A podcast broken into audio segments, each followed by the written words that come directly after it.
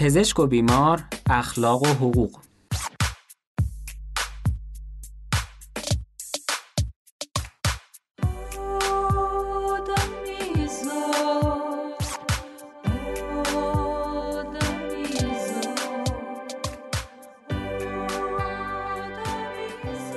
حدود اخلاقی و حقوقی رابطه پزشک و بیمار چیه؟ آیا جایگاه نابرابری که علم به پزشک در رابطه با بیمارش میده توجیه اخلاقی هم داره؟ نقش قانون این وسط چیه؟ و در ایران وضعیت حقوقی بیمار و پزشک به چه شکلیه؟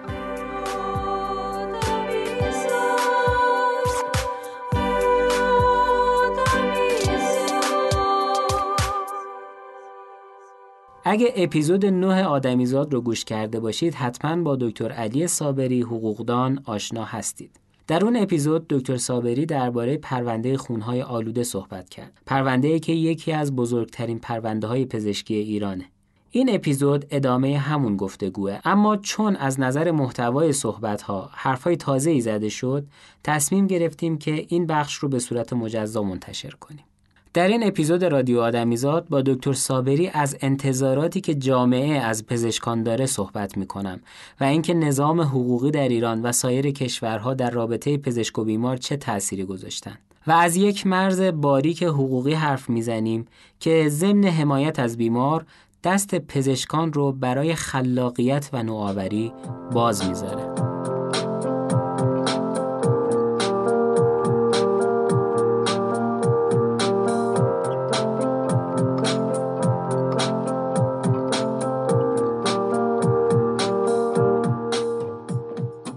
دکتر خیلی خوش اومدین. قربان شما خیلی ممنون. به نام یزدان پاک خوشحالم که در خدمتتونم. آقای دکتر من اول یه سوال کلی بپرسم. سر اینکه ما خب بالاخره در پروسه درمان خب یک درصدی به قول خود پزشکا مورتالیته وجود داره. یعنی بالاخره هر کاری هم بکنی ممکنه بیمار. میان بله. بهت میگن میگن آقا این مثلا این عمل انجام بدیم فلان درصد امکان مرگ وجود داره. این تمایز بین مورتالیته یعنی اون وضعیت طبیعی این پروسه درمان و قصور رو چگونه میشه برای بیمار توضیح داد؟ شما احتمالا با بیمارهایی مواجه بودین که اومدن بله. گفتن ما این پزشک این آمپول زد. به بابای ما مرد بله. این این پزشک اومد این شیمی درمانی رو تجویز کرد و مثلا عزیز ما از دست رفت اگه نمی‌کرد حداقلش این بود که مثلا 6 ماه بیشتر آره، بله. من سوالم اینه که چگونه باید این رو برای مردم توضیح داد که یک تفاوتی بین وضعیت طبیعی پروسه درمان و انتخابی که کردن که این وضعیت رو با این ریسکش بپذیرن و قصوری که ممکنه یک پزشک در طول درمان داشته باشه تمیز بدن. ببینید یه خورده فرهنگی و واقعی حرف بزنیم دیگه. یعنی یه خورده الان فعلا جهانی نگاه نکنیم یه خورده بیایم تو ایران. بله. نه فقط پزشکا کسایی که با مردم مستقیما در ارتباطن و شغلشون جزو اون چهار دسته که گفتم. خب؟ باز اینا هم البته متفاوتن دیگه. مثلا نوع برخوردی که یه روحانی باید با مردم داشته باشه با نوع برخوردی که یه پزشک داشته باشه خب متفاوت. اولین چیزی که تو ذهن مردم وجود داره اینه که پزشک باید مثلا خوش اخلاقی کنه. یعنی انگار بشینه مثلا گپ بزنه. و گپ زدن شما می‌دونید یعنی چی؟ گپ زدن یعنی حرفای لایت زدن. حرفایی زدن که 100 درصد طرف مقابلت خوشش بیاد. و وقت نمی‌تونی در واقع مثلا بگی که آقا تو اگه عفونت بگیری تپ می‌کنی یا که تب کنی نشانه عفونته و بعد میمیری. ممکنه بمیری. حالا میمیری که قطعی نیست. هیچ هیچ پزشکی هم نمی‌تونه تعیین کنه. خب هر پزشکی اگه اینجوری حرف بزنه با بیمارش که خب اصلا هنوز هیچ اتفاق نیفتاده طرف میره شکایت می‌کنه. یا لاقل میگه که مثلا این پزشک بد اخلاقی بود. ما دیدیم حتی منشیای در واقع دفاتر پزشکی به نظرم یه نمی‌دونم یه کارایی باید واقعا یه فکرایی کنیم یه آموزشایی در واقع بهشون بدیم. یه دوستی من داشتم البته اون تو بیزنسه می‌گفت ما به جای اینکه من تو سیستمم تو سیستم مهندسی دارم. داره. به جای اینکه دانشگاه شریف مهندس تحویل من بده کاش که یه دانشگاهی بود منشی تربیت می‌کرد. بعد ما میخندیدیم دیگه. خب منشی که دیگه حالا تو. گفت نه منشی حرفه‌ای واقعا ما نداریم تو کشور. و ثابت هم می‌کرد به ما. به این دلیل به این دلیل. اصلا بحث این نیست که مثلا من 5 تا منشی عوض کردم یا نکردم. حالا مثلا من این تجربه رو ندارم. من دارم 20 ساله وکالت می‌کنم مثلا با دو سه نفر تا حالا کار کردم ما این آخرین نفری که داریم کار می‌کنیم نزدیک ده سال دفتر ماست. یعنی فکر کنم اینجا بمونه تا هست ولی واقعا شرکت های دیگه اینو دارن. حالا برای دفاتر در واقع پزشکی هم مطب های پزشکی من میگم دفتر چون ما وکیلی میگیم دفتر مطب یا حالا درمانگاه یا هر چیز دیگه واقعا از اون کادر بگید نحوه برخوردش تو روان و رویه بیمار موثره تا خود پزشک. این یه مسئله که کاملا فرهنگی و نمی‌دونم واقعا نشست باید مثلا پزشک آموزش روانشناسی داد که بتونه با مردم یه ارتباطایی برقرار بکنه و طبیعتا این هم نسبیه چون شخصیت آدم متفاوته. ببینید تمام پزشکا که فقط علوم تجربی خوندن کنکور دادن و رفتن دانشکده پزشکی تو این مشترکم با هم. اینکه چه خانواده ای اومدن نگاهشون به پزشکی چیه؟ نگاهشون اصلا به زندگی نه پزشکی. به عنوان منبع درآمدی چیه چی نیست؟ اینکه خب خیلی آدم آدمای تنبلی ان آدمای نمی‌دونم چی سر ساعت بلند میشن منظمن نیستن اینا با هم متفاوتن دیگه خلاقن نیستن متفاوتن دیگه. خب؟ بالاخره واقعیت دیگه همه همه رشته ها نه فقط پزشکی ورود به دانشگاهش با تست دیگه, دیگه حالا اینکه بعد یه روز دو روز هم نمی‌تونیم عوضش کنیم که اصلا معلومه هم نیست صلاح باشه عوض کردنش چون وقت ملاک وقت شخصی می‌کنه بدتر دیگه هزار تا حرف حدیث بعد میریم جلوتر.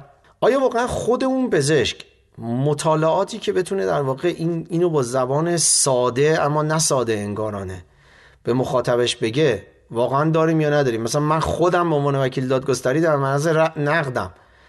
بعضیا بهم میگن تو یه کیس رو زیاد توضیح میدی برای موکل مشتری میپره. با همین واژه ها. خب؟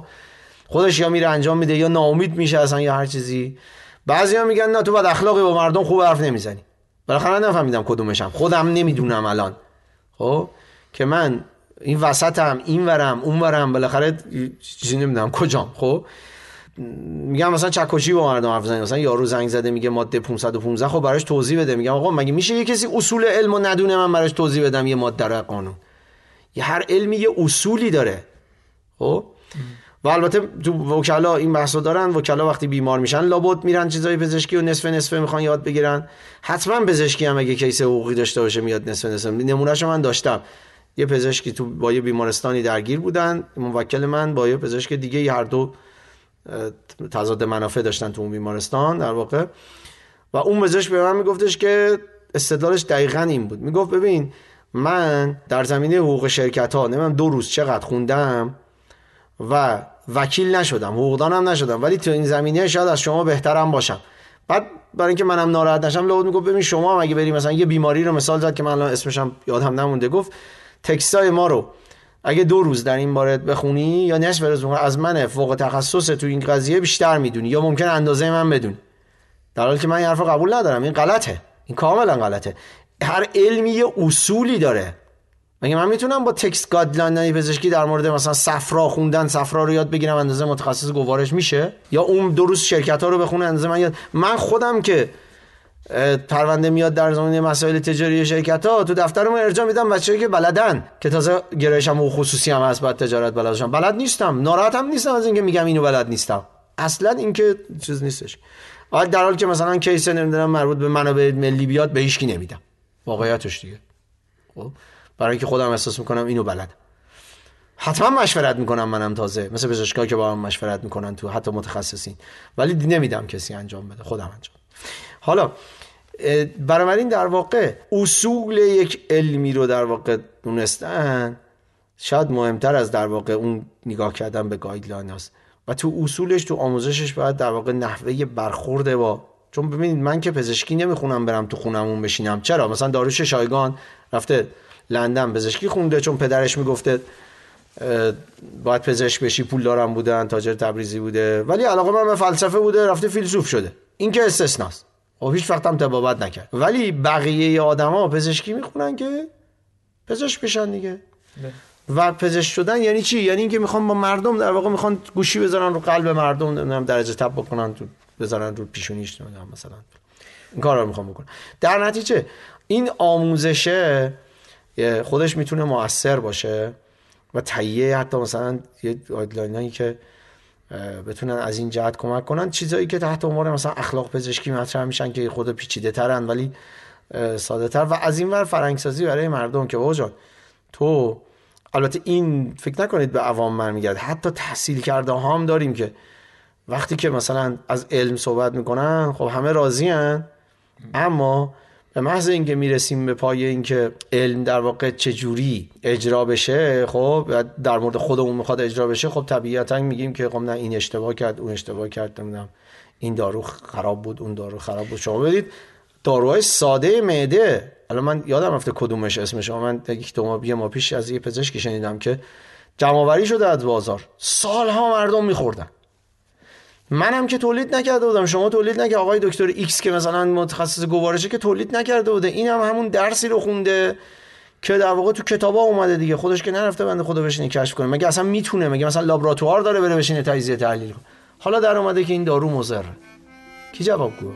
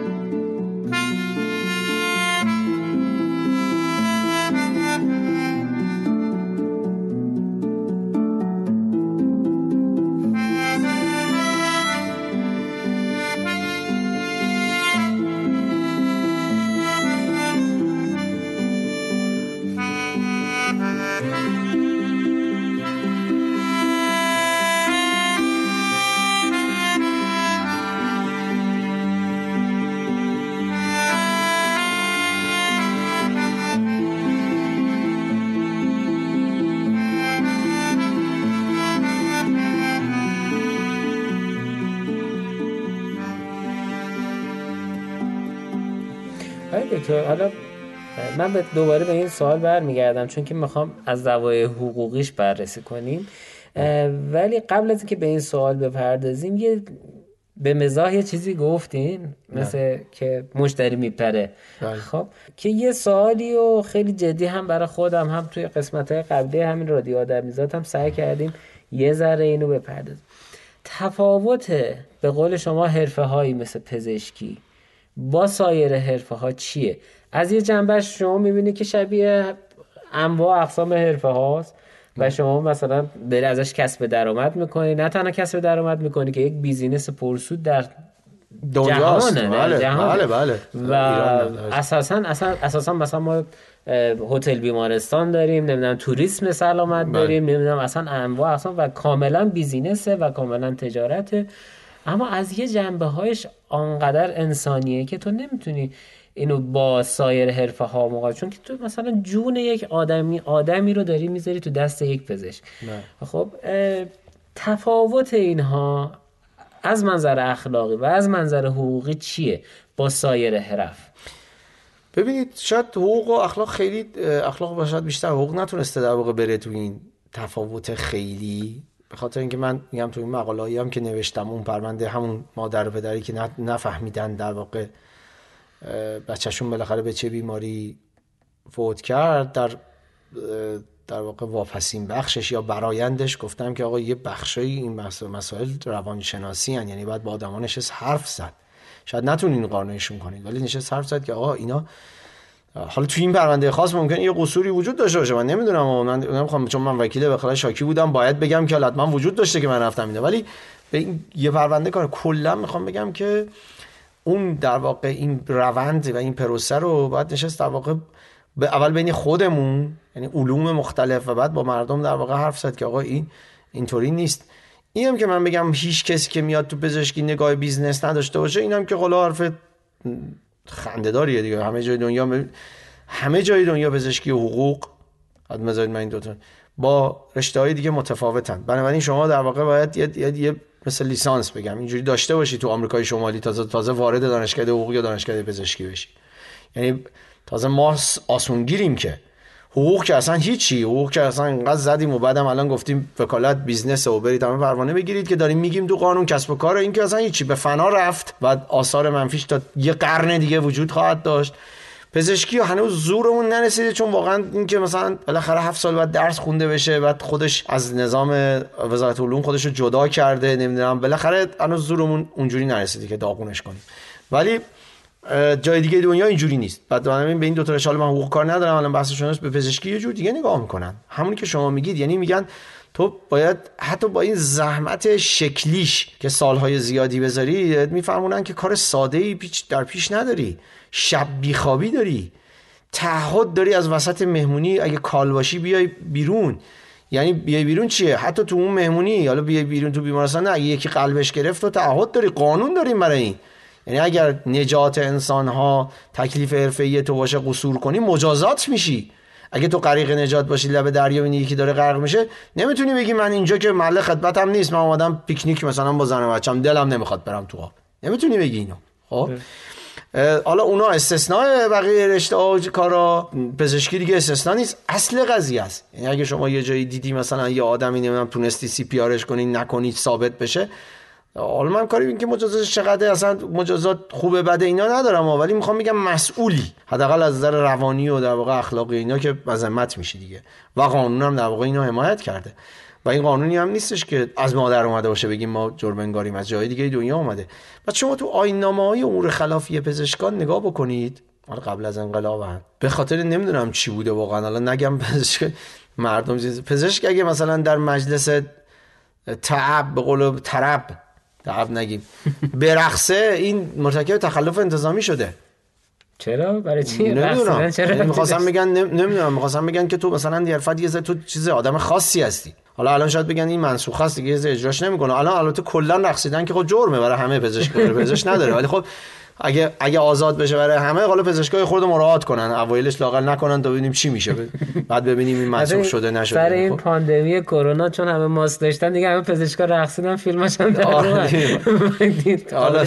نبوده آره حالا چیز نه حالا برخلاف چیز حالا من میگم مثلا شاید الان برم میگن این آیندامه منسوخ شده. البته از اون ورش دیگه قانون گفته هم برای همه جور می‌خوام میگم یعنی چیزی که گرفته میشه سخت گرفته میشه. حالا من کردم این شما ممکنه بگید خنده داره پزشک خب دلش می‌خواد یعنی چی مثلا؟ فلان پزشک ازدواج مجدد نمی‌تونه بکنه حتی اگه قانون اجازه بده. چرا؟ دکتر. نمی‌دونم آیین نامه‌شون می‌گفته دیگه. آیین نامه‌اشو سرچ کنید بوده. مال اینا مال پیش انقلاب پیش از همش پیش از انقلاب خب؟ الان ممکنه یکی بگه یعنی در, در حقیقت اونجا احتمالا قانونگذار داشته چیز می‌کرده دیگه اتیکت های اخلاقی خاص دقیقاً. که باعث تمایز گذاری این دقیقاً. یعنی می‌خواستم که تو اگه می‌خوای پزشک بشی خیلی زندگیت متفاوته با دیگرانه. من نمیگم پول در نیار. اما اون پولی که نمایشگاه داره اتومبیل در میاره تو نمی‌تونی در بیاری. خب تو با هزار تا مسئولیت بده. حالا اگه پشیمونی برید پزشک خود آقای روحانی در مورد دانشکده حقوق یه تو سال یکی از سالهای تحصیلی همین آغاز سال تحصیلی که رئیس جمهور میره سخن 94 95 کی گفته گفته ما سال 47 که وارد دانشکده حقوق شدیم فرداش گفته دکتر علیابادی یا دکتر امامی؟ بالاخره یکی از این اومده گفته آقا هر کی دنبال پوله نیاد دانشکده حقوق. بعد یکی از همکلاسی های ما ول کرد همون موقع گفت ای بابا به درد نمی‌خوره. رفت الان هم تاجر موفقیه تو مشهد.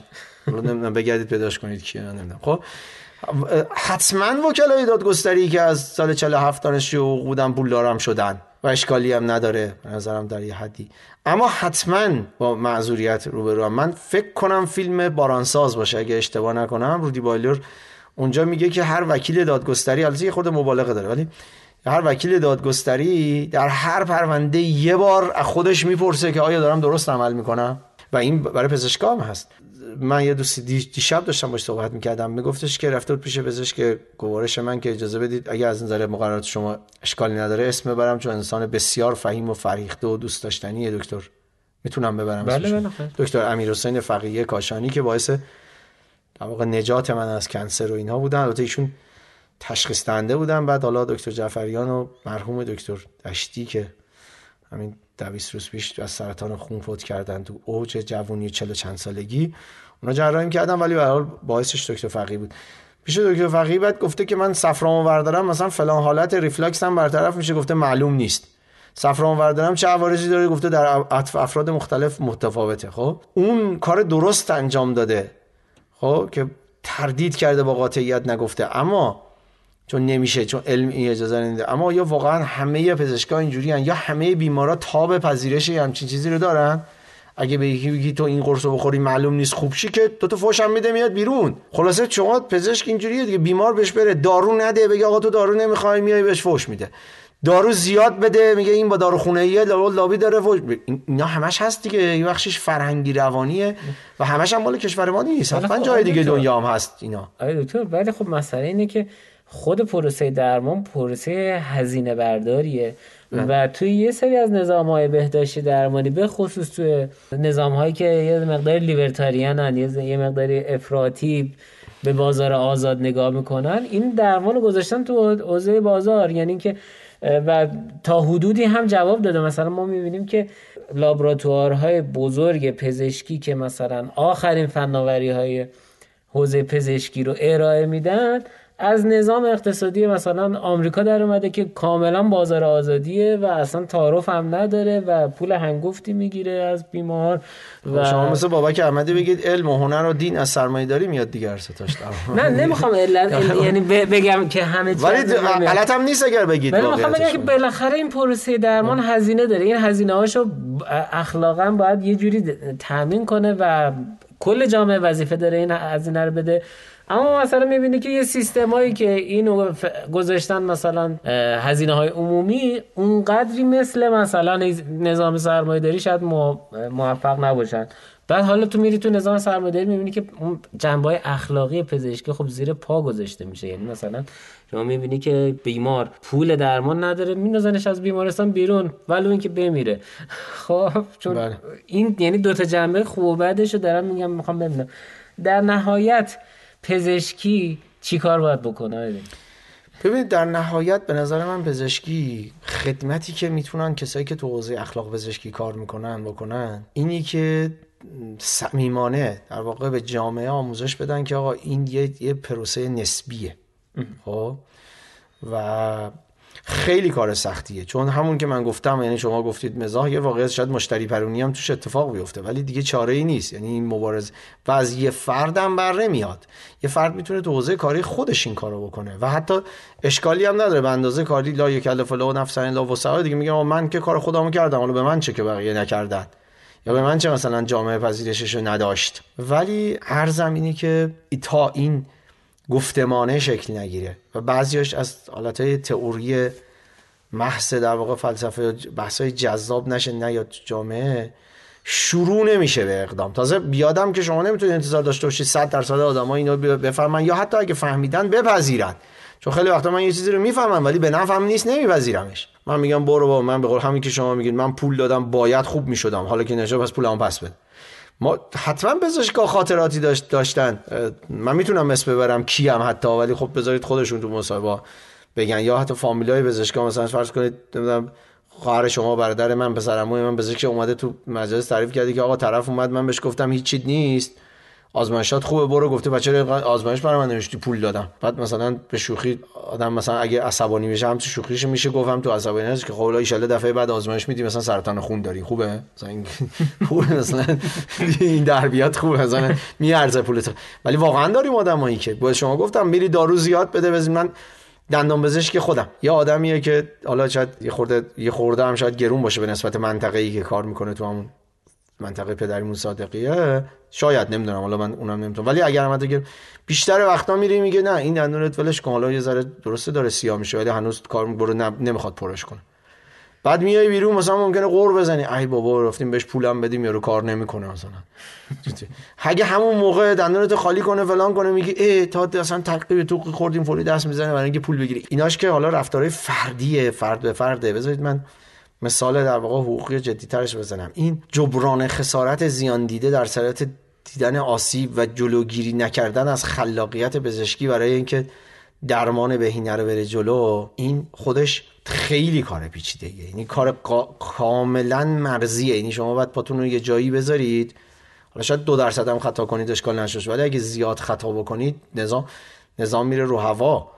یعنی اگر شما پزشک هر کاری بکنن تو سیستم پزشکی مردم آسیب ببینن جبران خسارت نشن حتما نارضایتی مادی و معنوی تو جامعه میاد. اگر هر وقتی هم هر آسیب دید رفت بتونه در واقع بچزون و بچلونه جامعه پزشکی رو خب خلاقیت از پزشک گرفته میشه.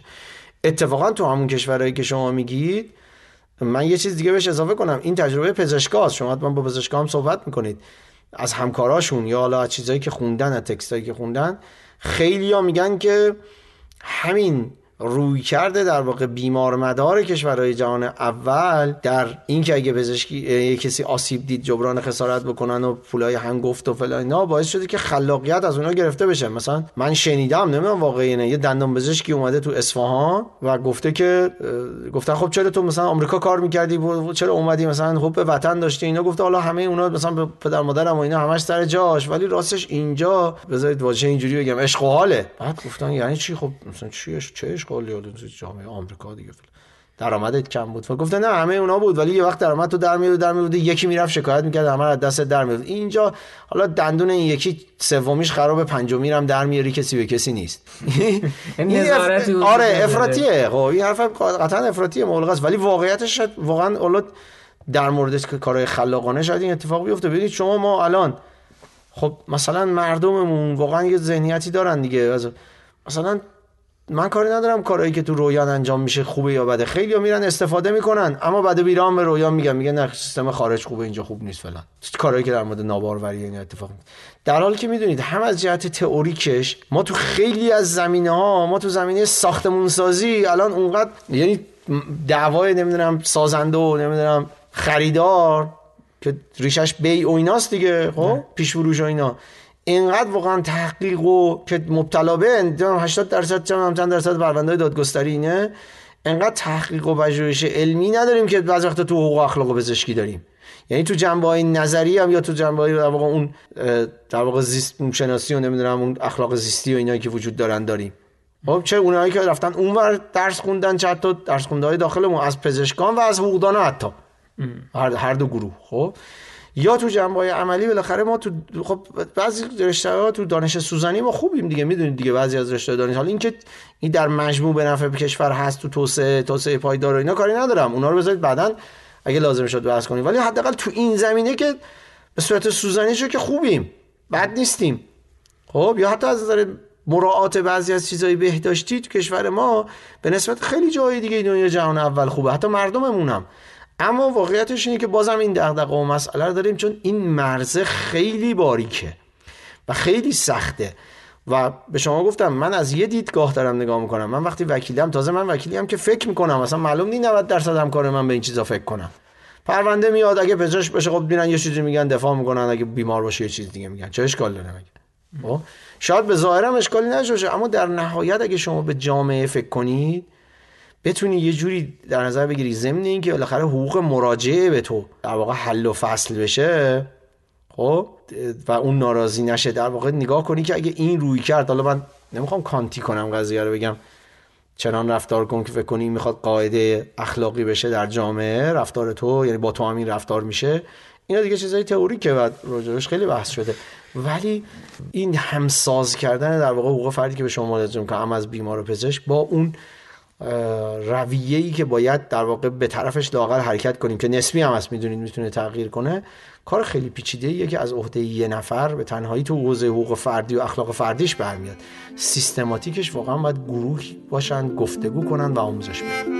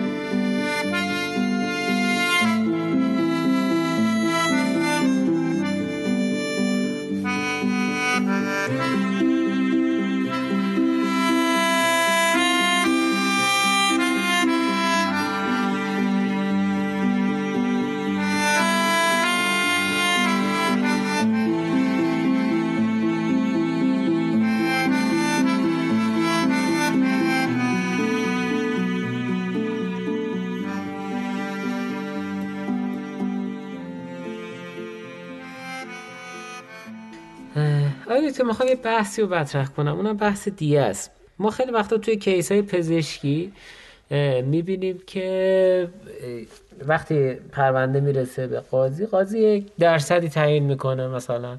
میگه آقا این تو این کیس مثلا پزشک 10 درصد مقصر بود یا 5 درصد مقصر بود. حالا بر اساس نظریه کمیسیون پزشکی این کار می‌کنه قاضی آره آره حالا به هر حال پزشک قانونی بله. من کل روی قضاییشو یعنی بله. در کلیت خودش نمی‌کنم به حال تعیین می‌کنن که فلان درصد بیم پزشک مقصره و بر اساس همون هم دیه پرداخت میشه.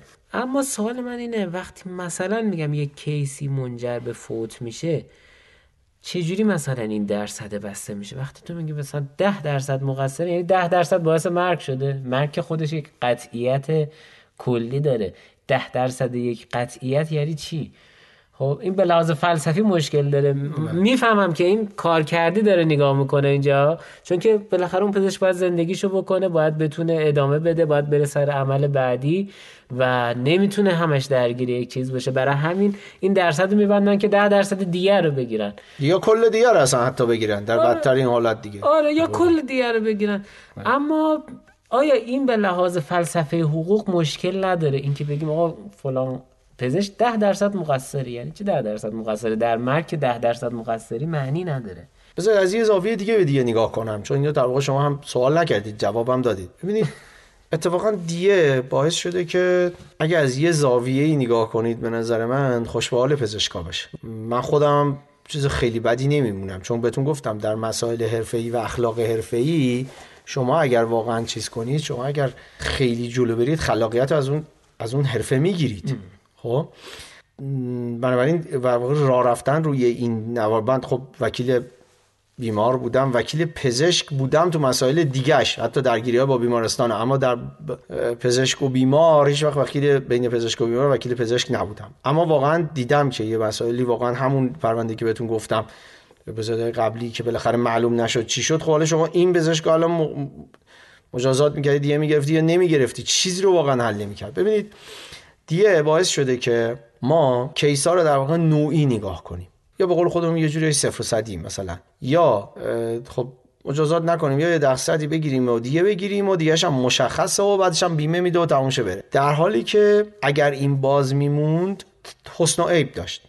عیبش این می‌تونست باشه که تو یه کیسی یا آدم سمجی وکیل سمجی نمی‌دونم فیلسوف مشربی میومد یه چیزایی رو می‌گفت و قول شما همینی که می‌گفت می‌گفت آقا 10 درصد تقصیر یعنی چی؟ میشه مثلا. اولا 100 درصد تقصیر بعدم منجر به مرگ بعدم این این عباس کیارستمیه؟ چی چی رو یه دی 300 میلیون تومان؟ کی گفته انسان ها با هم برابرن در این زمینه؟ خب؟ بنابراین تو باید خسارت معنویش هم بدی من به جامعه هنرم انقدر تو پول بدی. مثلا حالا تا اینجا که پیش نمیره دنیا حتی پیش نمیره. اما در کیس های پزشکی عجیب غریب تو دنیا, تو دنیا حتی تو خود دنیای غرب آمریکا اینو پیش میرن یو مثلا یو یه چیزی کشف میشه یو یه میلیون نفر میریزن میان مطالبه خسارت می‌کنن. تو آثار گریشام البته آثار گریشام یه خورده جان گریشام سیاه نماییه ولی من توصیه می‌کنم پزشکا و حقوقدان حتما بخونن. مثلا من خودم اگه شاه زیانکاران رو خونده بودم که البته تا سمانه ترجمهش به دلم نمیشینه حتی از تیترش بگیرید. به بعد شاه زیانکاران خونده بودم تو مسئولیت مدنی. شاید نگاهم عوض می‌شد حتی تو برنده خونه آلوده. خب، حداقل از نظر فکری و درونی. حتما می‌رفتم دنبال حقوق موکلینم اما عوض می خب از این ور اینه پس در واقع این حسن داره. اما این عیب هم داره. چون مثلا همش کلیشه ای دیده میشه یا دیگه بدیم یا ندیم یا در نمی‌ذاره این مباحث. چه در عمل چه به ویژه در تئوری بیان مطرح بشن. چون الان شما ببینید تقریبا کمتر پزشکی دیگه با توجه به اومدن بحثای بیمه ای از شکایت کیفری میترسه. چون مجازات که نمیشه بهتون گفتم حتی مجازات قانونی اولا ممکن بود موقع هم نشه. ولی مجازات قانونی که رئیس قوه بعد از 6 ماه بعد از قانون بخشنامه داد گفت آقا حبس ندید جایگزین بدید. یعنی چی که نمیترسه دکتر؟ یعنی که میگن که بیمه میده دیگه. کل قاعدتا بعد این باشه. خب من الان سوالم خب وقت فرزن اگر یک قصد مجرمانه داشته باشه می‌تونه یعنی پشت این قانون نه اگه واقعا عمدش ثابت نشه بله دیگه. اگه ثابت بشه بحثش فرق می‌کنه. ولی اگر ثابت نشه عمدش که اثباتش واقعا سخته آخه اثبات این قضیه هم بالاخره توسط یک پزشک دیگه باید درسته؟ بله. خب اینجا یه ذره حداقل به لحاظ سنفی یک ذره بله. چیز هست. بله. اشتراک منافع هست یه اشتراک منافع یا تضاد منافع از اون ورش هم ببینید. تضاد بله. منافع در واقع منفعت طلبانه. یعنی یه پزشکی مثلا که من خیلی آدم موفقی ام اون پزشکی که تو بازش قانونی نشسته بهترین فرصت برای اینکه به نام و اعتبار من ضربه بزنه. اینم هست دیگه. بله. از اون هم میشه ولی اکثریت با این وره که شما میگید یعنی در واقع اشتراک منافع است. ببینید تو پزشکی الان اینا رو داریم. من بگم خب الان دنیا نرفته در در واقع کشور ما خیلی نرفته. این آرایش چیزن و نمی‌دونم حالا بگیم به نفع پزشکاس پزشکات من دفاع می‌کنم مردم مثلا اون تعهد به وسیله به نتیجه که گفتیم یه تئوریای از تو دنیا میگه آقا زیبایی از شمول این خارجه. زیبایی که درمان نیست. تو تعهد کردی بینی اینو به این شکل در بیاری. بنابراین نمی‌تونی بگی من تلاشمو کردم فلان. نشد باید جبران خسارت کنی اونم عجیب غریب. بنابراین نمی‌تونی بگی من که تلاشمو کردم بعد این درمان علم نمی‌دونم فلان. این درمان نیست. می‌تونی تو این کارو نکنی حتی اگه یه نفری اومد پیش تو گفت نمی‌دونم من آقا اگه من بینی مجرایی نکنی من میمیرم. میگی نه آقا نمیمیری از برو به روان پزشک مراجعه کن. مثلا روان تو یه درست کنه. تو بینی ربطی غیر از اون پولیپایی که درمانی انا خب برای زیبایی دارم عرض می‌کنه حتی تو این زمینه ما تو ایران مقاله داریم. اما یه دونه رأی بیشتر نداریم که دادگاه حقوقی دادگاه مدنی داده اتفاقا. یعنی دادگاه کیفری نداده. جبران خسارت معنوی داده توش فلان داده آقای امرای فر رأی داده. حالا این من کاری ندارم که دیه در واقع اصلاحی شد در سال 92 و خیلی ها میگن به خاطر در واقع اون بربنده خونه این اتفاق افتاد. و گفتن وقتی دیه هست دیگه جبران خسارت معنوی یعنی پوشاننده خسارت معنوی و این درمان هست. دیگه دادگاه رأی ندید. یعنی هیچ دادگاه کیفری الان نمی‌تونه اصلا مازاده بر دیه به چیزی رأی بده علیه پزشک علیه وکیل علیه نمی‌دونم کتک زننده تو خیابون. عمد غیر عمد هیچ فرقی نمی‌کنه. اینا دیگه بحثای حقوقی حالا تخصصی بچیده بود که من نخواستم در واقع وارد بشم چون داشتیم بحث اخلاقی فلسفی می‌کردیم وگرنه که دیگه الواقع این ضررا رو هم داره. حتما دیگه یه جایی اون که در واقع به جنس بوده و به قیمت روز زمان پرداخت محاسبه میشه این کمک می‌کنه تو جبران خسارت بعد ازش حمایت کرد به این شکلش. اما تو جای دیگه حتما آسیبایی داشته از اول انقلاب داله و ما روز به روز بدترش هم داریم. می‌کنیم بهتر نمی‌کنیم. از جمله گفتم تبصره الخوی به ماده 14 قانون آینده‌ای کیفری ضربه مهلکی بود به باز بودن دست دادگاه ها تو برآورد خسارت واقعی افراد. گفتم که میگم وقتی دیه وجود داره دیگه هزینه درمان و خسارت معنوی و دیگه هیچی قابل پرداخت نیست. یعنی دیت رو بهت میدیم برو خودت می‌دونی. خواستی جراحی جراحی نکن هیچ کاری نکن برو خونتون مثلا باش جایزه دخترتو بخر. اگه خواستی جراحی کردی توی بیمارستان خصوصی ده برابرش هم هزینه دادی دیگه از جیبت رفته دیگه. حالا آیا دکتر مجبوریم حالا اینجاش هم بگیم اصلا دیه چه جوری تعیین میشه تو نظام ما؟ دیه با نظر پزشک قانونی یعنی میره آسیب و مبلغ کلیشو چه جوری تعیین میشه؟ اینکه قد از قتل احتمالا بالا بالاترینش باشه درسته؟ بعد دیگه نفس بهش میگن دیگه یعنی مرگ دیگه بله. دیگه کامله کامله دیگه. اون سال به سال رئیس قوه قضاییه بخشنامه می‌کنه و میگه که امسال مثلا قیمت 100 تا شطور فرض کنید خب؟ یا همون اقلام ششگانه ای که در ماده قانونی اومده مثلا برای هر مرد مسلمان نمی‌دونم مثلا 300 میلیون تومان یه دیگه کامل. بعد دیگه خب این ملاک دیگه. اون وقت اگر مثلا پزشکی قانونی گفت این انگشتش شکسته و شکستگیش این نوعه تو قانون گفته بود یک صدم دیگه برای این نوع شکستگی اون وقت از 300 میلیون یک صدمش در نظر می‌گیرم میشه 3 میلیون تومان دیگه. اینطوری. تعیینش. روش تعیین اینطوری. یعنی یه بخشنامه سالانه رئیس قوه قضاییه داریم. که اتفاقا مردم هم در جریان قرار می‌گیرن به خاطر شرکت های بیمه ای در واقع بیمه شخص سالس دیگه خب؟ که شما مثلا چقدر بیمه کنی و اون ضریبش در بیاد و اینا که ماه حرام یک سوم هم بهش اضافه میشه اینا.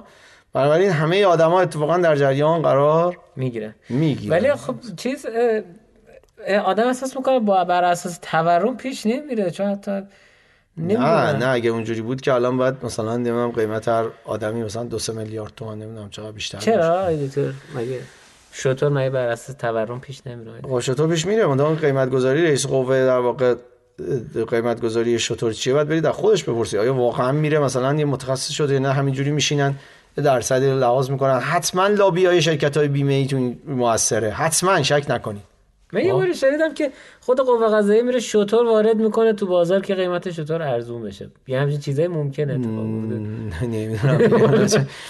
شطور از کجا وارد می‌کنه و چجوری بشه. حالا خب شطور آخه اقلام خیلی خرید فروشی هم نیست تو یا مثلا ورد یمانی و لباس یمنی و هله حالا تو نظام های حقوقی سکولار سیستم های بله. سکولار اونجا چه جوری تعیین میشه دیگه؟ والا اونجا دیگه که اسمش نیست. اون دیگه جبران خسارته و اونجا به نظرم دیگه ملاکش کاملا دیگه پرکیسه. حالا ممکنه در واقع رویه چیزی دست قاضی بده ولی ملاک پرکیسه. حتما در واقع دادگاه ها و حتی گاهی مثلا اتایت منصفات و دعاوی مدنی اینا فقط دعاوی کیفری فقط میگن که این مثلا تعلق میگه این مجرم هست یا نیست یا این تعلق می‌گیره یا نمی‌گیره. بعد میزانش با قاضیه. به هر حال اختیار قاضی اونجا خیلی زیاد. یعنی اونجا در حقیقت اگر دو تا قتل بیفته ممکن دو تا جبران خسارت مختلف باشه. ببینید اصلا معلوم نیست که اونو برای خسارت غیر عمدی مثلا چیزی تحت عنوان مستقیما به خاطر قد عمد که خب از مجازات خاص خودش رو داره. عمد اینجا هم داره. حالا اینجا ما میگیم قصاص اونا آمریکا میگه اعدام یا میگن از جاب سعبد یا زندان طولانی کاری ندارم. خب اون مجازات عمومی میشه. اما جنبه خصوصیش معلوم نیست لزوما اتفاقا در کنار هر قتلی اسم دیه روش باشه. خب؟ و در واقع اصلا دادگاه وارد اون مقوله بشه. نه چی میگم؟ یعنی اصلا این این این کشور ماست که بلافاصله میریم سراغ قیمت گذاری ها. اون دیگه دعاوی مدنی پیچیده خاص خودشو داره. یعنی اصلا معلوم تو دادگاه کیفری قرار باشه به اون رسیدگی بشه و بشه.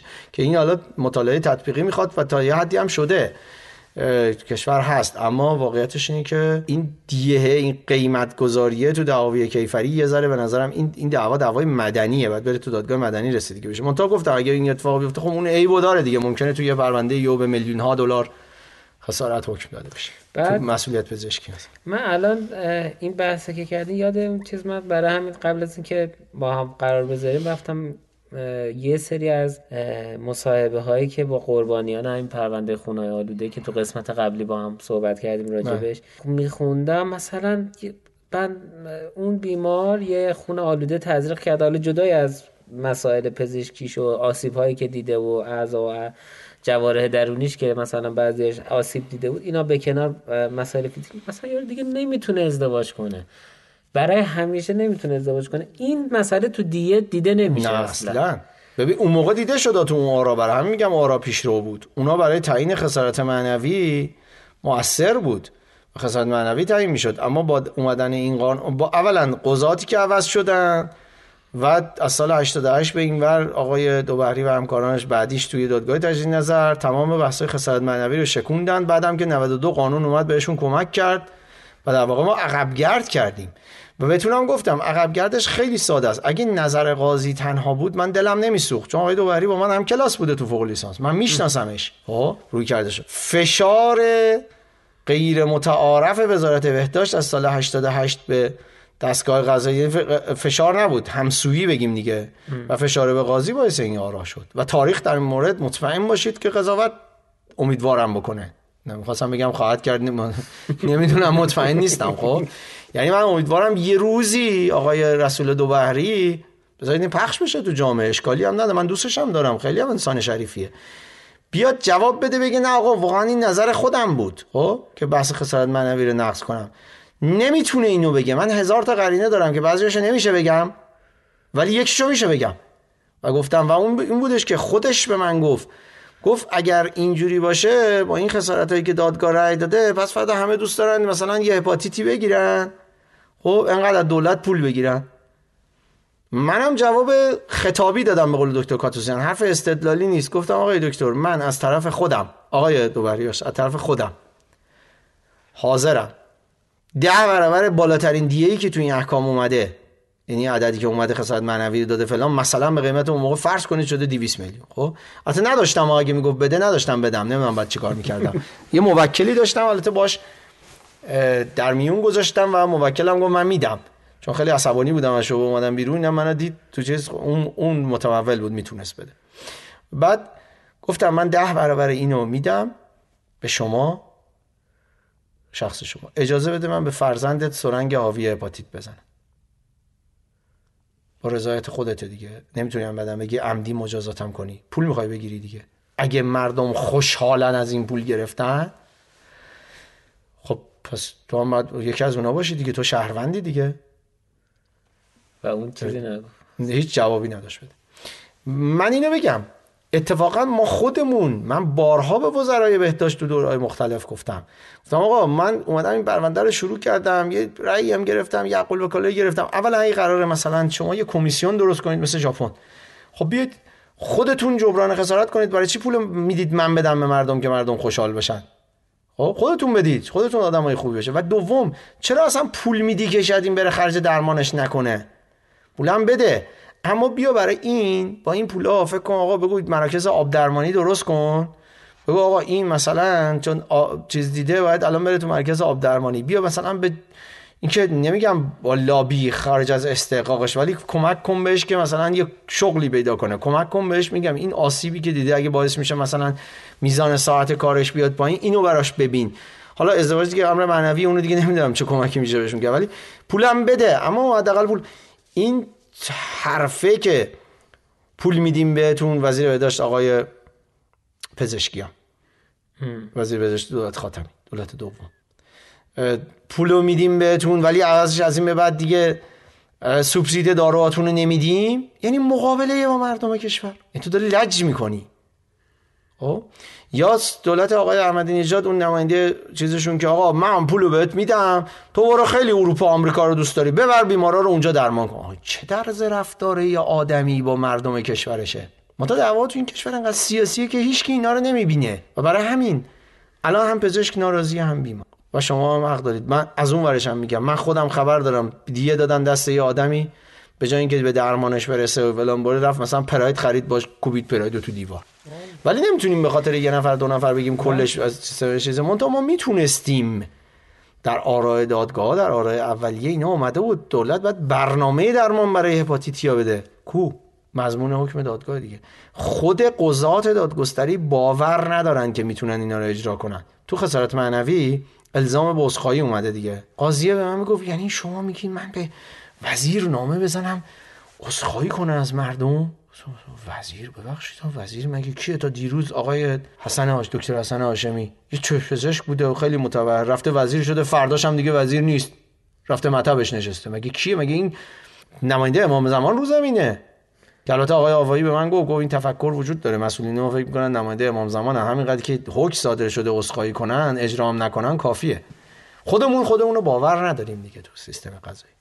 بعد یعنی در حقیقت ما با این بحث دیه شن انسانی یه جور آوردیم پایین دیگه. قبول دارم. قشنگ. قبول دارم. گفتم حسناشو بهتون گفتم. قیمت گذاری کردم آره حسنا دیگه هم شاید داشته باشه. آره آره ولی قبول دارم که این جبران باز نبودن. حتما باز بودن دست یه سری تاریف فاسد می داشت ولی باز نبودن دست قاضی هم حتما یه ایرادایی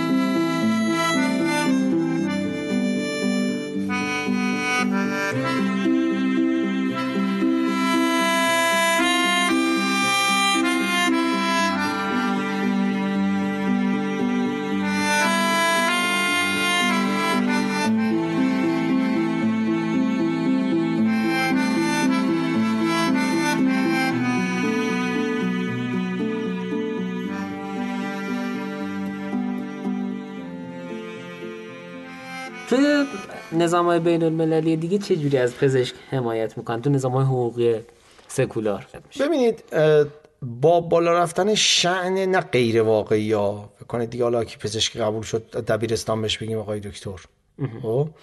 ولی با بالا رفتن شعن همونی که یه حرفه رو متفاوت ببینن مردم تو جامعه. مردم حداقل اونایی که می‌خوان پزشک بشن خودشون. یعنی خودشون خودشون رو باور کنن. خب بدونن دارن یه کار انسانی.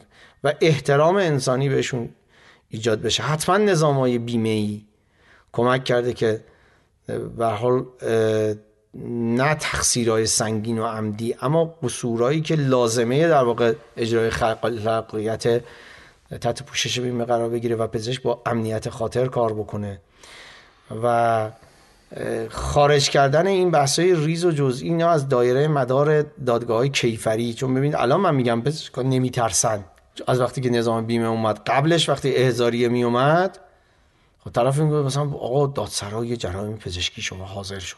خب الان پزشک میره بیمه نامش هم که ببره احتمالا داره قضات به عنوان مثلا قرار تامین ازش میپذیرند اون موقع بعد لغات یا کفیل می‌برد نمی‌دونم یا وسیقه می‌برد بالاخره یه داستانایی داشت دیگه.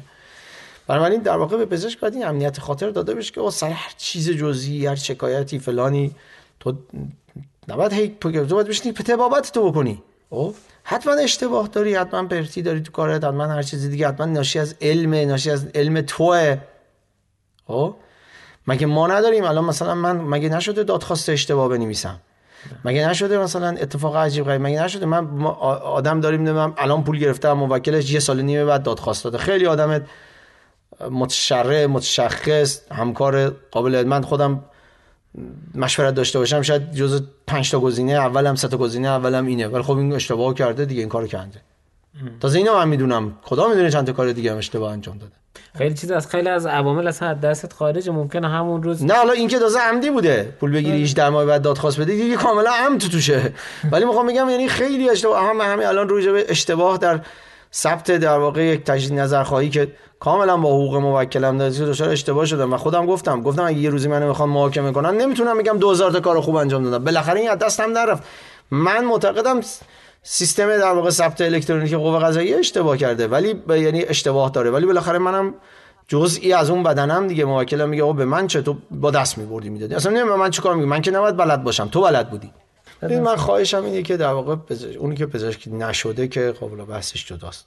حالا در مادر اتفاقا اگه خدا کنه اینا رو گوش بدن می‌خوام بچه‌هاشون بفرستن. بدونن بچه‌هاشون دارن میفرستن سر یه کاری یه ای که یه زمانی شاید می‌گفتید حالا این دیگه پزشکی قبول شده اتفاق عجیب غریب بود. واقعا پر زحمت و پر مسئولیته و این از این. و اما به که کی اومده دیگه دانشجو شده دیگه. اینی که دیگه نمیشه گفت برگرد تو مثلا برو یه کاری دیگه بکن. به اون میشه گفتش که غیر از تکنیک های در واقع خود پزشکی آسپرین نمی‌دونم فلان فلان. فکر کردن به این حرفه پروفشن پروفسیون حالا فرانسوی ها و در واقع بحث های اخلاقی فلسفی که وجود داره تا حد نسبی من انتظار ندارم کسی بشینه نمی‌دونم حالا مثلا روزی چل تا کتاب بخونه خب؟ سالی یه دونم بخونه بسته. این نگاه پزشک رو عوض می‌کنه. تأثیری می‌ذاره تو گفتگوش با بیمار و دونستن یه بخشی از روانشناسی نه اینکه شما برید متخصص روانشناسی بشی. نمی‌تونی بشی و خوبم نیست بشی چون همون کم دانستن نمیشه ولی یه بخشی از در واقع درس های نه درس های از این در هفت دقیقه نمی‌دونم آدم موفقی شوید قورباغه رو قورت بده و فلان نه. ولی درس های جدیتر در واقع روانشناسی و داشتن مشاور تو زندگی. ببینید اگه پزشک انتظار داره دیگه بعد از جامعه فریخته شروع کرد دیگه تا به عوام رسید. پزشک خانواده جا بیفته حتما انتظار معقول و حقیه و امیدوارم ما هم بریم در واقع طرف اینکه یه پزشک معتمد داشته باشیم اون بهمون به بگه پیش کدوم متخصص برو.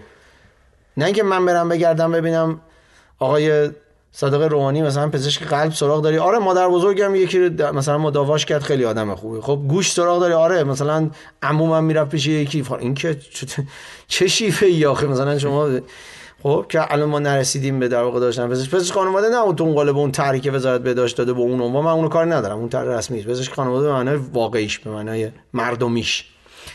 اگه مد... پس بنابراین پزشک هم باید روانشناس خانواده و وکیل خانواده و غیر و داشته باشه. و حتی شاید نمی‌دونم یه آدمی که تو این حوزه های فلسفی اخلاقی متبحرتره و گاهی نیازی که بزش بشینه باش مشورت کنه. دوستانه ای با پرداخت پول بی پرداخت پول هرچی خب؟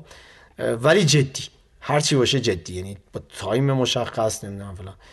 این من advice ی که می‌تونم به پزشکا داشته باشم و طبیعتا اگه این اتفاق بیفته اون وقت من اگه مثلا ده تا پزشک من بشم وکیلشون نه در مسائل ملکی و نمی‌دونم طلاق همسر و نمی‌دونم نفقه دختر و ایناشون اون که اصلا جداست.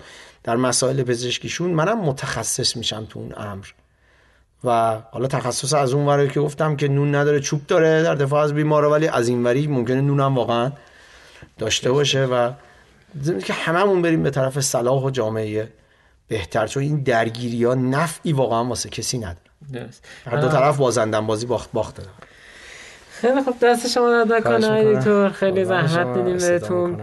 امیدوارم که برای مخاطبینمونم مفید باشه و استفاده حالا چه بیمار هستن چه پزشک هستن یک ذره به این بحث حقوقی مسئله پزشکی بپردازیم. البته ما دوست داریم که این مسئله این مسئله حقوق پزشکی مسئله که با یه جلسه دو جلسه مطرح نمیشه. دستور بدید من گاهی مثلا دیگه اساس برایند و آره. بازخورد مخاطباتون میام با من خیلی دوست داشتم که توی این مصاحبه به جای من اون دوستم علی مرسلی که پزشکی میشه چون که واقعا به قول شما تا زندگی نکنیم پزشکی رو با مسائل بله. مختلفش جنبه های مختلفش آشنا نیستیم. من حالا من هر چی بپرسم به عنوان مثلا نهایتا یک خبرنگاری که رفته یک مطالعه کرده.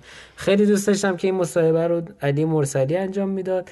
منتها خب اونم پزشک دیگه. بله. باید داره پزشکیشو بکنه حالا ما حاضریم با پزشکان بشینیم صحبت کنیم مشکل من وقتم آزاد و علاقه مندم چون به جامعه هم واقعا فکر می‌کنم و دوست دارم که بحثایی رو با هم دیگه در واقع من حالا همین الان یه قولی ازتون بگیرم.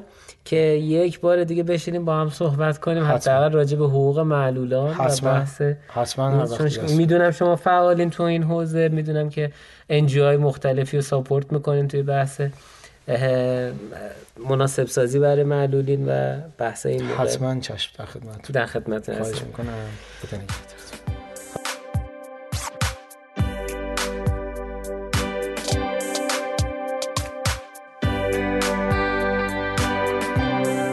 پادکست آدمیزاد رو من صادق روحانی و علی مرسلی به گوش شما میرسونیم. تشکر می‌کنم از گروه پرسونا مجده و آرمین صالحی که موسیقی تیتراژ آغاز و پایان این پادکست رو ساختن. همینطور تشکر می‌کنم از فرزانه نصیری بابت پوستر پادکست. از استودیو ستا هم تشکر می‌کنم که امکانات فنی ضبط و ادیت این پادکست رو فراهم آوردند. مراقب خودتون و اونایی که دوستشون دارید باشید.